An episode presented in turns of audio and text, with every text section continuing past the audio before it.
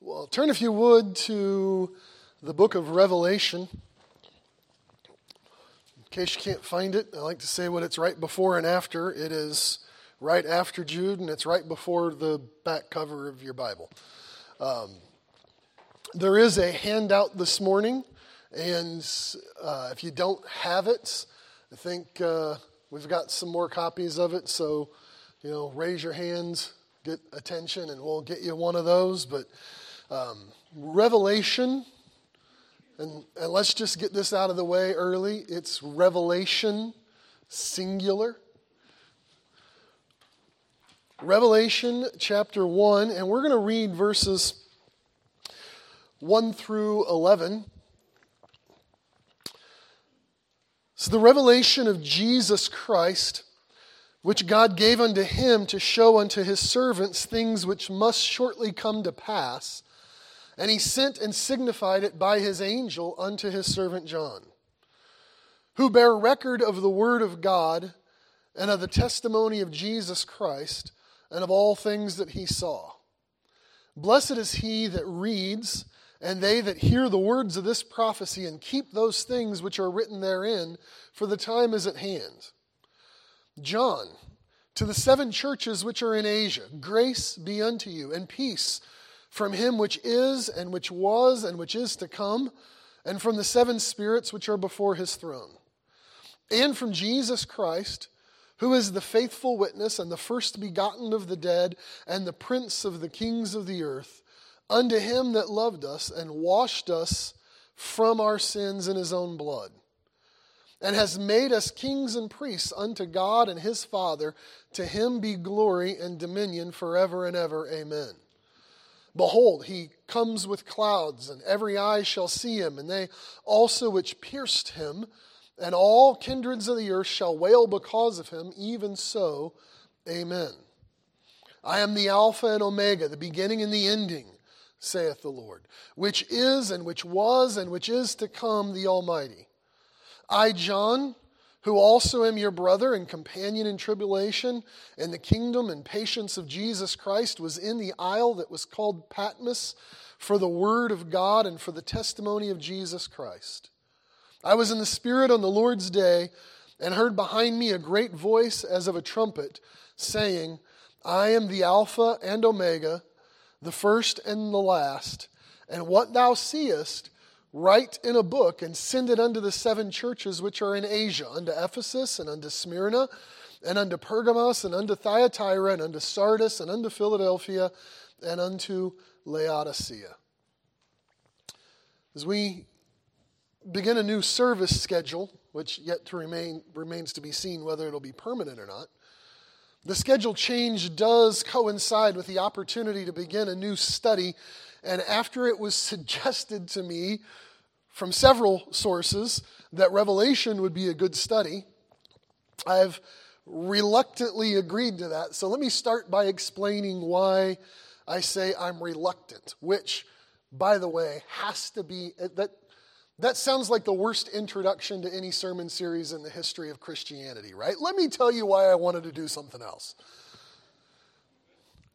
But there's a few reasons. First off, we can have an unhealthy preoccupation with unfulfilled prophecy, and it leads us to some fanciful conclusions. Christian history is riddled with Bible scholars who think that they've got it all figured out. My favorite example might be a man named Martin of Tours who wrote, There is no doubt that the Antichrist has already been born. Now, if you're not familiar with Martin of Tours, it's because he died in 397. Not, thir- not, not 1937, 397. I'm going to consider this series a success if by the end of it, I have convinced you that the meaning of Revelation is not primarily to tell us about the future. It is prophetic, to be sure, but predictive prophecy is not what Revelation intends to reveal. The first five words of this book proclaim it to be the revelation of Jesus Christ. If, if it's the Lord's will from today and forward for the rest of my life, I've got nothing to, to teach to you except how to know Jesus better, how to love Jesus more, and how to obey him more completely. Think of it this way if we hold a high view of Scripture and really agree with Paul that all Scripture is profitable for doctrine and reproof and correction and righteous instruction, then Revelation can't simply be only about the future. If we hold a correct view of Scripture, then we'll understand that by learning from Revelation, it's going to change us today. It's going to furnish us for good works today. And lo and behold, we find that very affirmation at the beginning and end of the book of Revelation. In Revelation 1, verse 3, you can see there, Blessed is he that reads, and they which hear the words of this prophecy, and keep those things which are written therein, for the time is at hand. Right? There is a call to obedience at the beginning of this book. And at the end, in Revelation 22, verse 7, it says, Behold, I come quickly. Blessed is he that keeps the sayings of, this prophet, of the prophecy of this book. You understand that means that for the past 2,000 years, Christian history is filled with disciples of Jesus who are either being obedient or disobedient to the lessons that this book teaches. It's meant to change its readers in the present. That's what it's intended to do, not just about the future. And if we come to this just because we want to learn more about the future, then we aren't really interested in what Revelation has to teach us. So that's my first caution. Second, I hesitated starting with Revelation because it's written by the apostle John.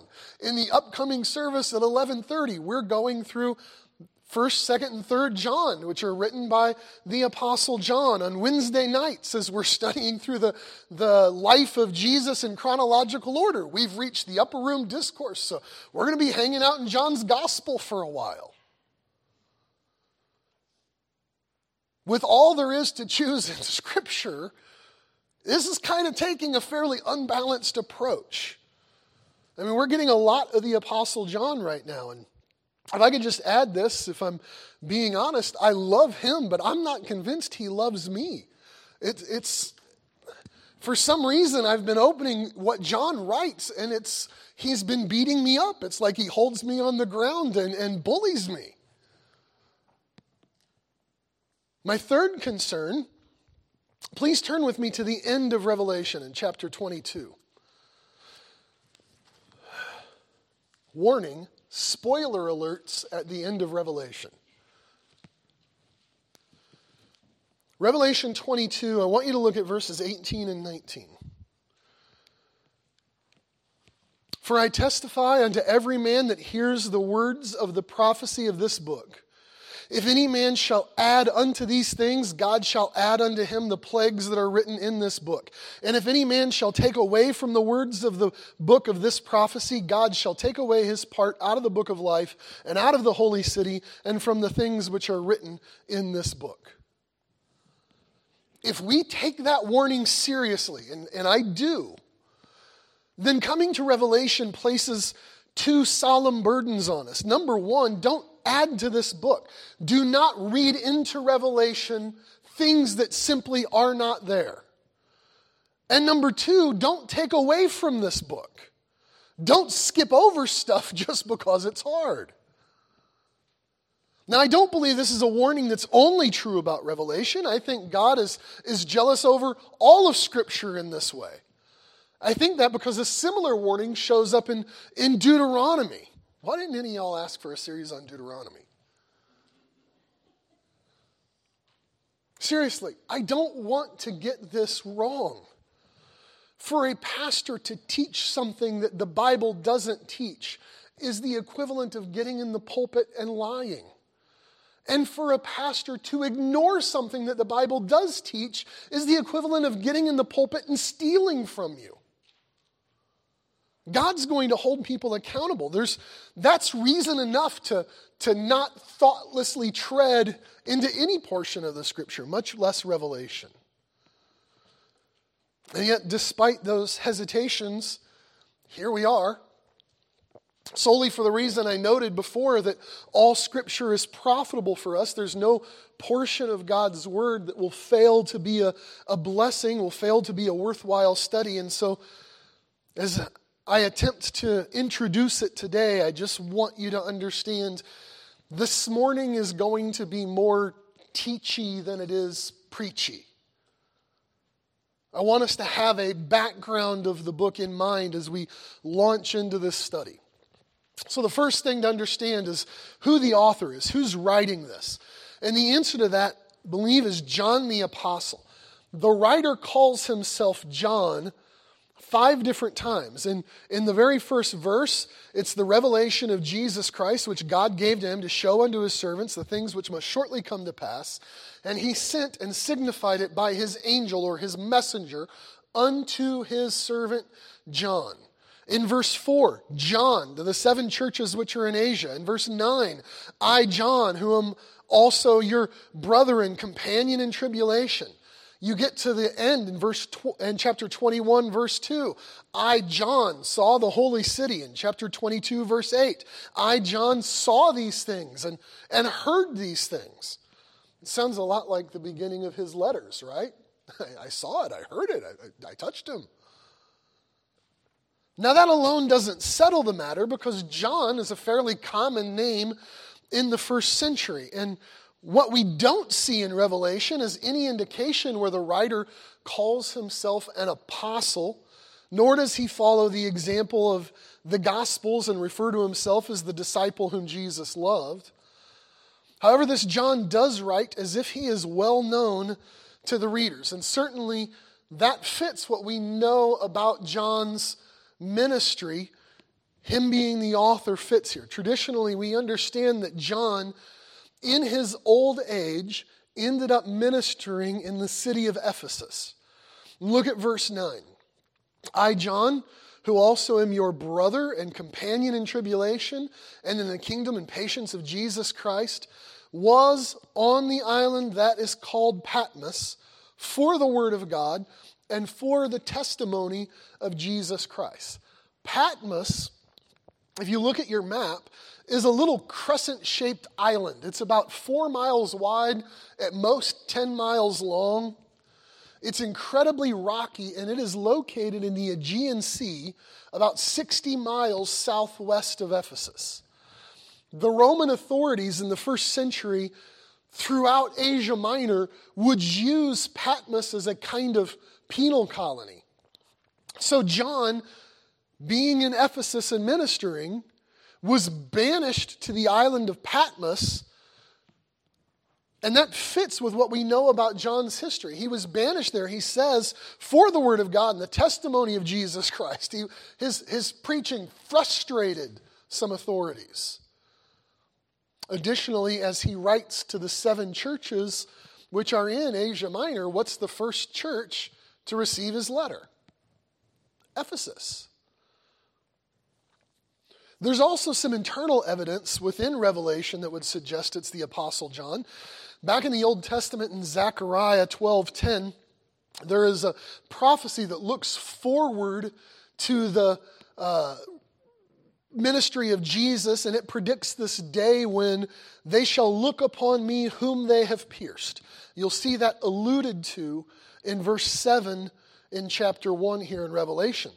But the writer here in Revelation doesn't quote Zechariah quite exactly the way it was written in the Greek Septuagint, the Greek translation of the Old Testament. In fact, the only other time where we get it worded the way that it is in verse 7 here is actually in John's Gospel in John 19, verse 37. We know John wrote his Gospel, and now he's writing this phrase in an unusual way, and he's the only one we've seen do that before.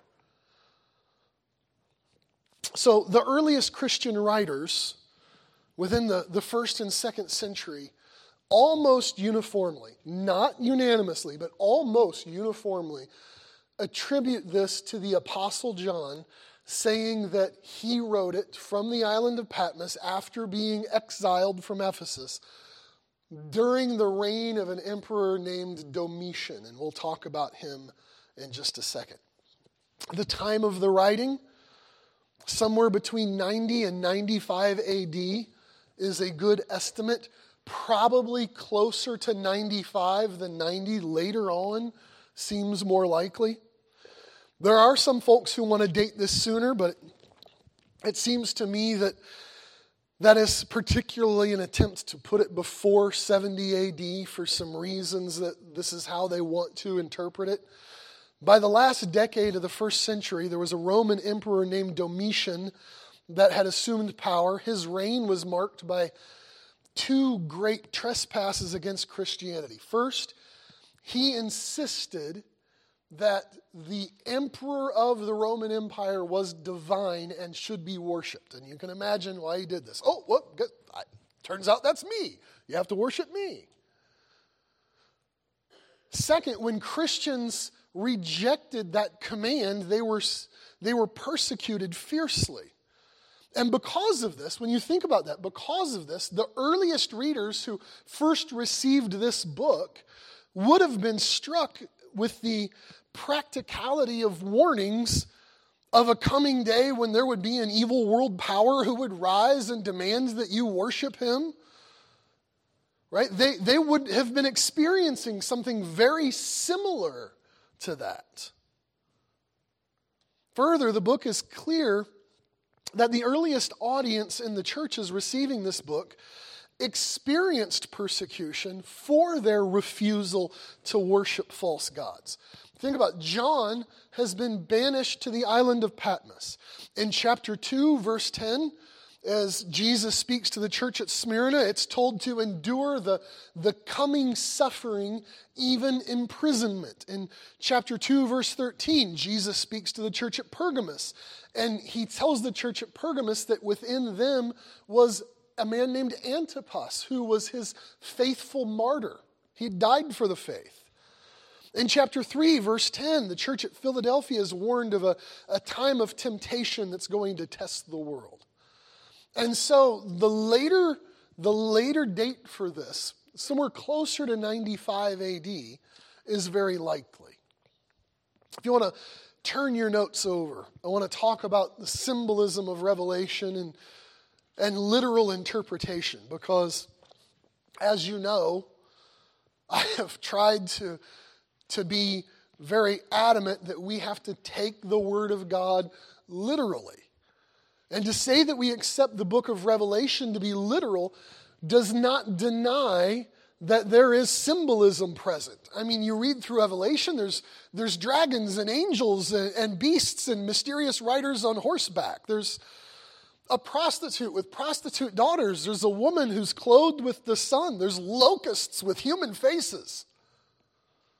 Obviously, there is some daunting stuff in there, and we're going to deal with those things during this series. But as I've argued that we take the Bible literally, it must be said that by taking it literally does not mean that we ignore when symbolism is present. Sometimes that symbolism can be easily identified, right? The, there's, there's four horses in Revelation. One is white and conquers, one is red and brings war, one's black and it's a harbinger of economic collapse. The last one is pale or sickly and it's bringing about famine and death, right? It's not hard to analyze that symbolism. Sometimes Revelation uses symbolism, and thankfully, thankfully, it self defines those symbols for us.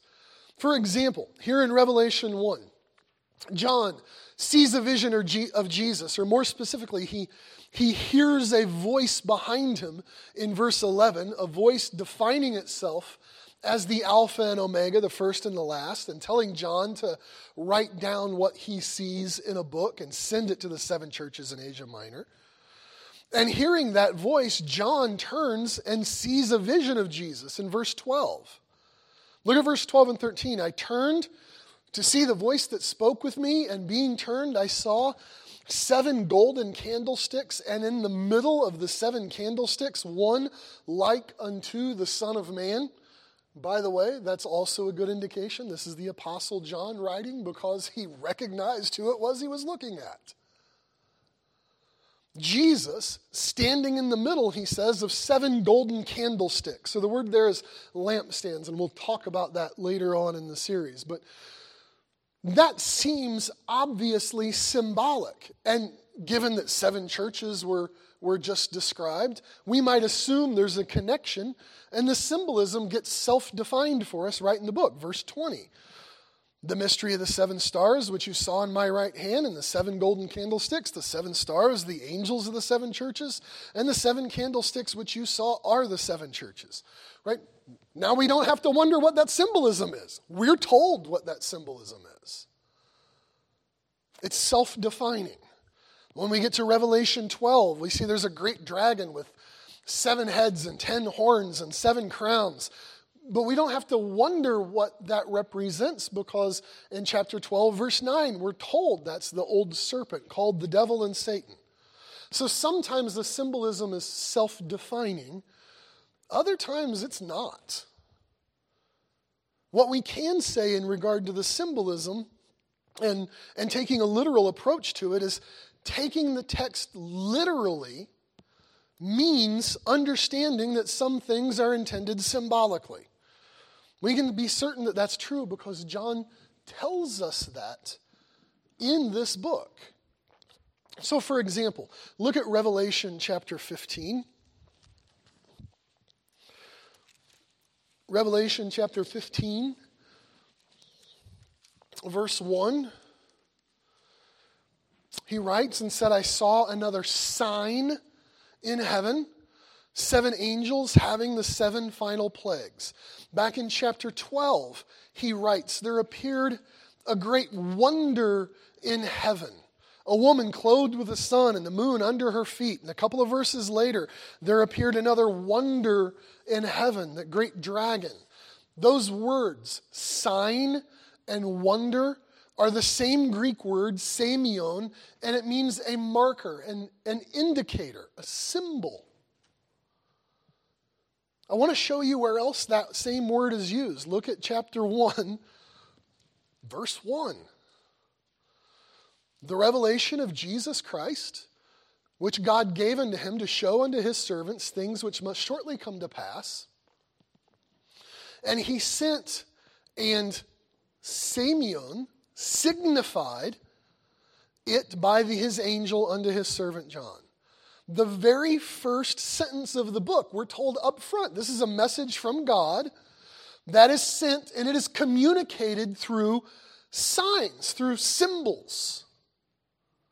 So each time we see a symbol like a, a locust with a face, we have to take literally the Word of God. But John's telling us a literal approach to it is to understand there are things in here we're only going to see through symbols.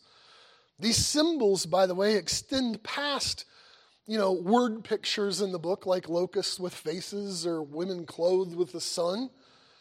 It even goes all the way into the numbers that are used in the book. Like if you look at your notes, the, the very end of it, it's generally understood numbers in Scripture can be symbolic, and the number seven is significant for, for completeness. If you look at your outline, You'll see that number seven shows up repeatedly. It's not an accident. So we're going to have to grapple with the symbolism of Revelation. And that's appropriate since it is a prophetic book. If you remember, we had to do the same thing back when we went through Daniel, a book which bears more than a passing resemblance to some of the things that are said in Revelation. Actually, that prophetic message that was presented symbolically many times through the Old Testament prophets is vital to understanding Revelation because for all of Revelation's focus on future events, there is no New Testament book that comes close to Revelation for the number of Old Testament quotations, the number of times it cites the Old Testament as a reference. we would think the most, most of the Old Testament references might come from Matthew. He's got 92 of them. The book of Hebrews has 102 of them. Revelation has over 300 Old Testament references. You have to understand Revelation through that lens of Old Testament prophecy. All right, in your notes, interpreting the text throughout history, there have been various approaches to the book of Revelation and studying this. I, I thought about the movie A Christmas Story, where there's a little boy, Ralphie, who checks the mail every day for his little orphan Annie decoder device. He wanted to interpret the secret messages that came at the end of his favorite radio show. And of course, he was greatly disappointed when the secret messages turned out to be a commercial, right? Be sure to drink your Ovaltine. Thankfully, we don't have to send away box tops for a secret decoder ring our understanding of individual passages in Revelation is going to depend on which interpretive approach we apply to the book. And if we use the wrong decoder ring, if we use the wrong interpretive approach, we're going to end up with some equally disappointing results. There are four widely used approaches to Revelation, and I want you to hear what they are and which one we'll use. Preterism says that the symbolism of the book of Revelation is only about contemporary events in John's day or the immediate future during John's lifetime. The book becomes a story about the defeat of religious and political opponents to Christianity. So the religious opponents would be the Jews, the political opponents would be the Roman Empire.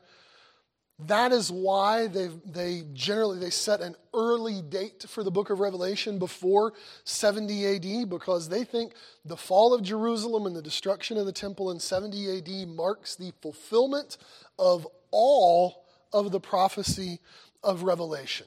Basically, preterism argues that John wrote prophetically about only things in the immediate future to him, and so everything in Revelation is long past to us. The evil world rulers rising up in Revelation would be the Roman emperor, and they, they support this by pointing to verse 1 in chapter 1, which says, These things must shortly come to pass. And ends in, in chapter 22, verse 10, by saying the time is at hand, it's close. And so preterism holds that all the prophecy of Revelation is long past, including any tribulation Revelation describes, that's already happened. A second coming of Jesus that Revelation describes, that's already happened. The problem with preterism, and there's a lot of problems, is that it ignores the general tenor of the entire New Testament, which says that the birth, uh, the birth and the death, burial, and resurrection of Jesus is the beginning of the last days. Peter used that argument all the way back in Acts chapter 2, saying that the last days had begun to be fulfilled, and that in those last days, he says, Whosoever shall call upon the name of the Lord shall be saved. The writer of Hebrews says essentially the same thing. He says, God spoke in the past in many times in many ways, but God now in these last days has spoken unto us by his Son. So these last days are right now in which the gospel of Jesus Christ is proclaimed. And the return of Jesus Christ is something that we're still looking forward to. If the last days are over, then the hope of the gospel is gone. I personally, uh, you should know, I have a very high tolerance level for almost every view of Revelation. I don't think it's wise, biblically or practically, to be dogmatic about specifics of unfulfilled prophecy if for no other reason than we can see prophecy in the Old Testament that God has fulfilled in some surprising ways. That being said, I have a fairly low tolerance for preterism because it removes the hope of all Christians, arguing the second coming has already taken place. So essentially, if you believe that Jesus is coming back, I'm okay with you. But if you tell me that that hope is gone, then, then we've got a problem. Okay? so preterism is not a view we'll use. Historicism Historicism argues that the message of Revelation is not all about John's immediate future, but it, that it represents like this arc of Christian history as God plans to unfold it throughout time. So the symbolism in the book outlines the, the course of history from the day of Pentecost until the return of Jesus.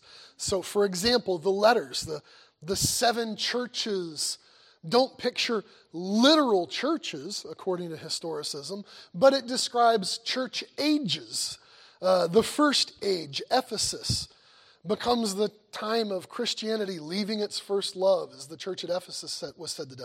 They, they'll even start assigning dates. So, for example, they'll say the Ephesian age runs from 53 to 170 AD. Or if you open up a different commentator, he'll say it ran from 30 to 150 AD.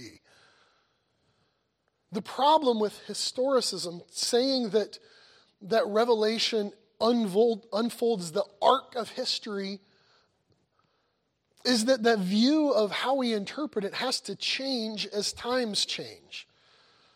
Right? Everybody sees themselves in the final days, in the last days. And so the interpretation changes over time. So for example, this view was very popular during the Reformation in the 1500s. So the message of Revelation was applied to say this describes these 1500 years of human history up until the present. But now, here we are 500 years later. And so we have to, it's almost like a rubber band, right? Revelation is describing 1,500 years of human history. And then a couple hundred years later, it's describing 1,700 years of human history. What happens if you keep pulling on a rubber band? Like, this method of interpretation snapped a long time ago. There's not much way to get around the fact that John is writing to literal churches. That's why I wanted you to have the map in your notes. If you look at that map, as he writes to these seven churches in Asia Minor, he writes to them in order as someone who would be a messenger, takes, a, takes this document and goes down the Roman road from one church to another in this arcing pattern. That seems pretty literal to me. These aren't church ages, these are individual churches. And so when we go through the messages to those churches, there's going to be some hard lessons in those messages that are for us and they're meant for us. If we use historicism, then we can just say, well, that, that letter to Ephesus, it doesn't mean anything to us because that was back for that age that was a long time ago. Instead, every one of the letters that Jesus has for these churches is going to have a lesson for us. And if the, if the shoe fits, we're going to have to put it on and wear it. But using his, historicism as a means to understand Revelation would have been meaningless to the original audience, right? And that's one thing we always have to remember is how would the people who first read this understand it? And I assure you that nobody who first read this would have said, well, this is God's unfolding plan for the arc of 2,000 years of human history until Beverly Manor decides to pick it up and learn about it in 2022. They just couldn't have understood it that way. The next approach is idealism. Idealism uses an allegorical approach to all of the symbols, and so the whole sequence becomes the eternal struggle of good versus evil, or God's kingdom versus man's wicked kingdom. Idealism does not equate the message of Revelation with any historical events or persons, past, present, or future. Now, in fairness, there is symbolism in Revelation, right? We talked about that. But idealism even takes the straightforward message of Revelation, in which there are no symbols, and explains even those portions symbolically. Its sole focus is in finding timeless truths with no specific promises or predictions at all. As with any portion of Scripture, the trouble with spiritualizing or allegorizing everything is we just can't know when we're right. It's like trying to decode a message without the secret decoder ring. The greatest problem with idealism is not what it accepts as true, because I agree, there are timeless truths throughout Revelation. The biggest problem with idealism is what it rejects saying Revelation has no specific people, specific places, specific events. It clearly does. Futurism, this is the position I hold, and it's certainly going to be the way we unfold Revelation in this series. For clarity's sake, futurism does not say that all of Revelation is future to us, just most of it. Futurism is the only view that actually applies the kind of decoder device that's actually in the text of Revelation itself.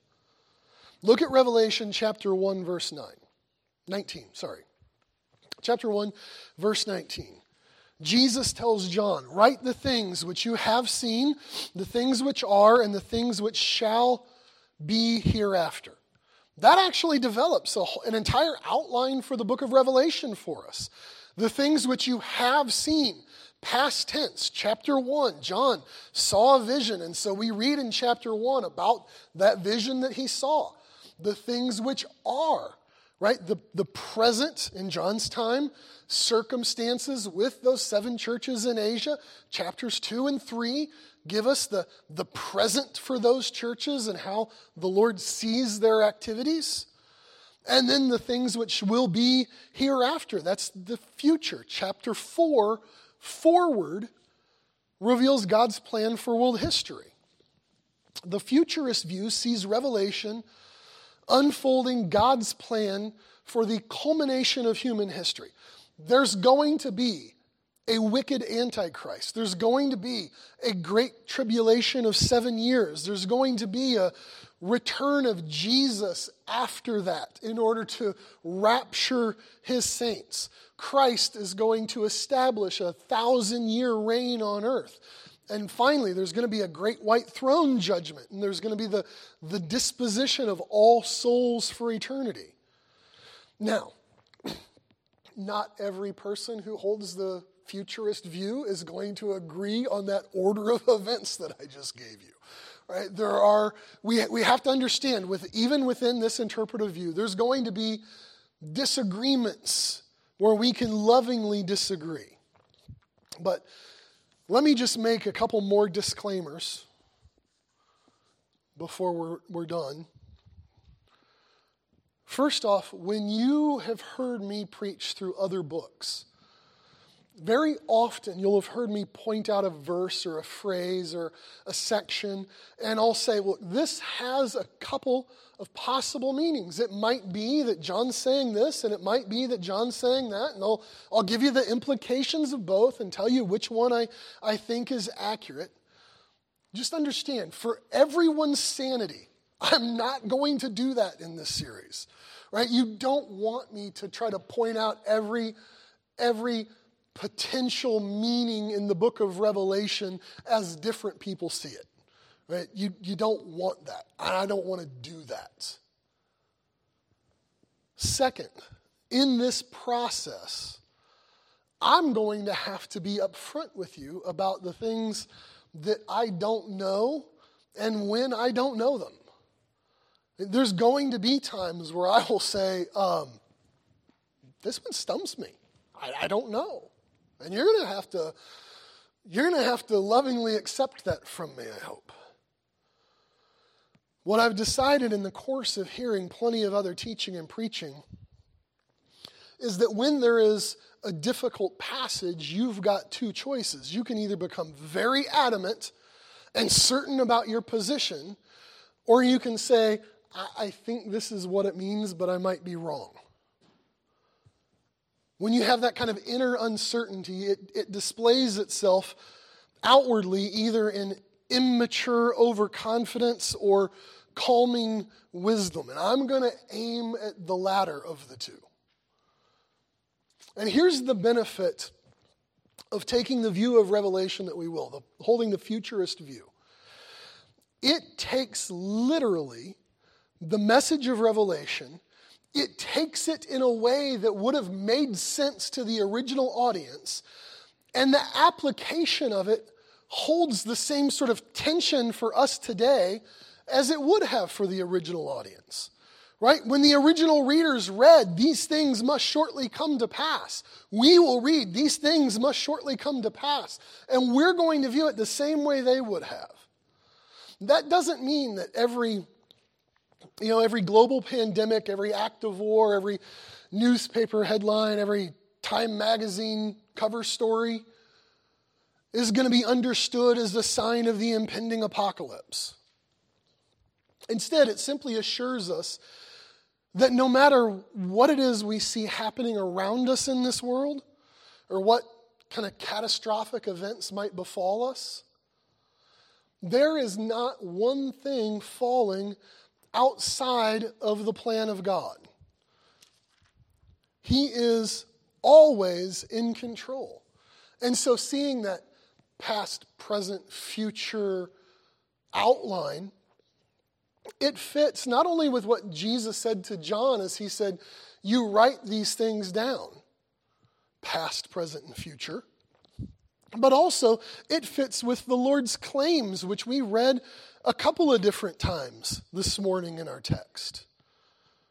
Verse 8 I'm the Alpha and Omega, the beginning and the ending, saith the Lord, which is and was and is to come.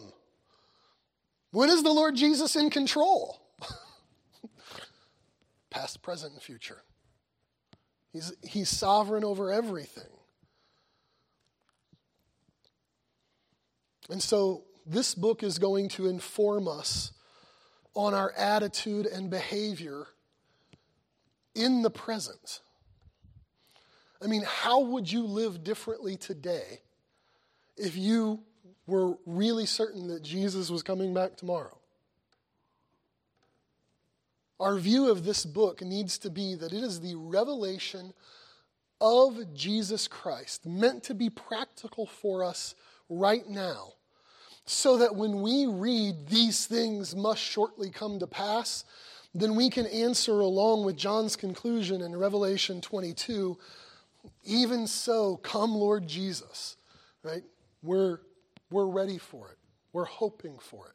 We're living for it.